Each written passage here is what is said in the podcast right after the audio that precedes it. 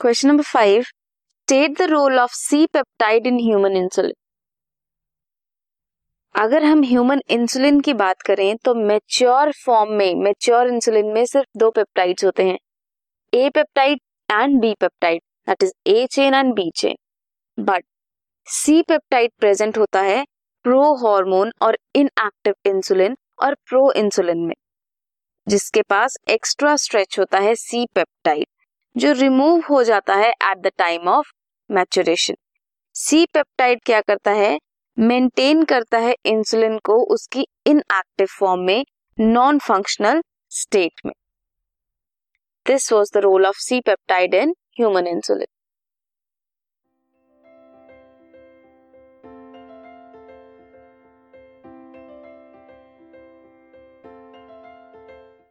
this podcast is brought you by Hubhopper Shiksha Abhiyan अगर आपको ये पॉडकास्ट पसंद आया तो प्लीज़ लाइक शेयर और सब्सक्राइब करें और वीडियो क्लासेस के लिए शिक्षा अभियान के यूट्यूब चैनल पर जाएँ।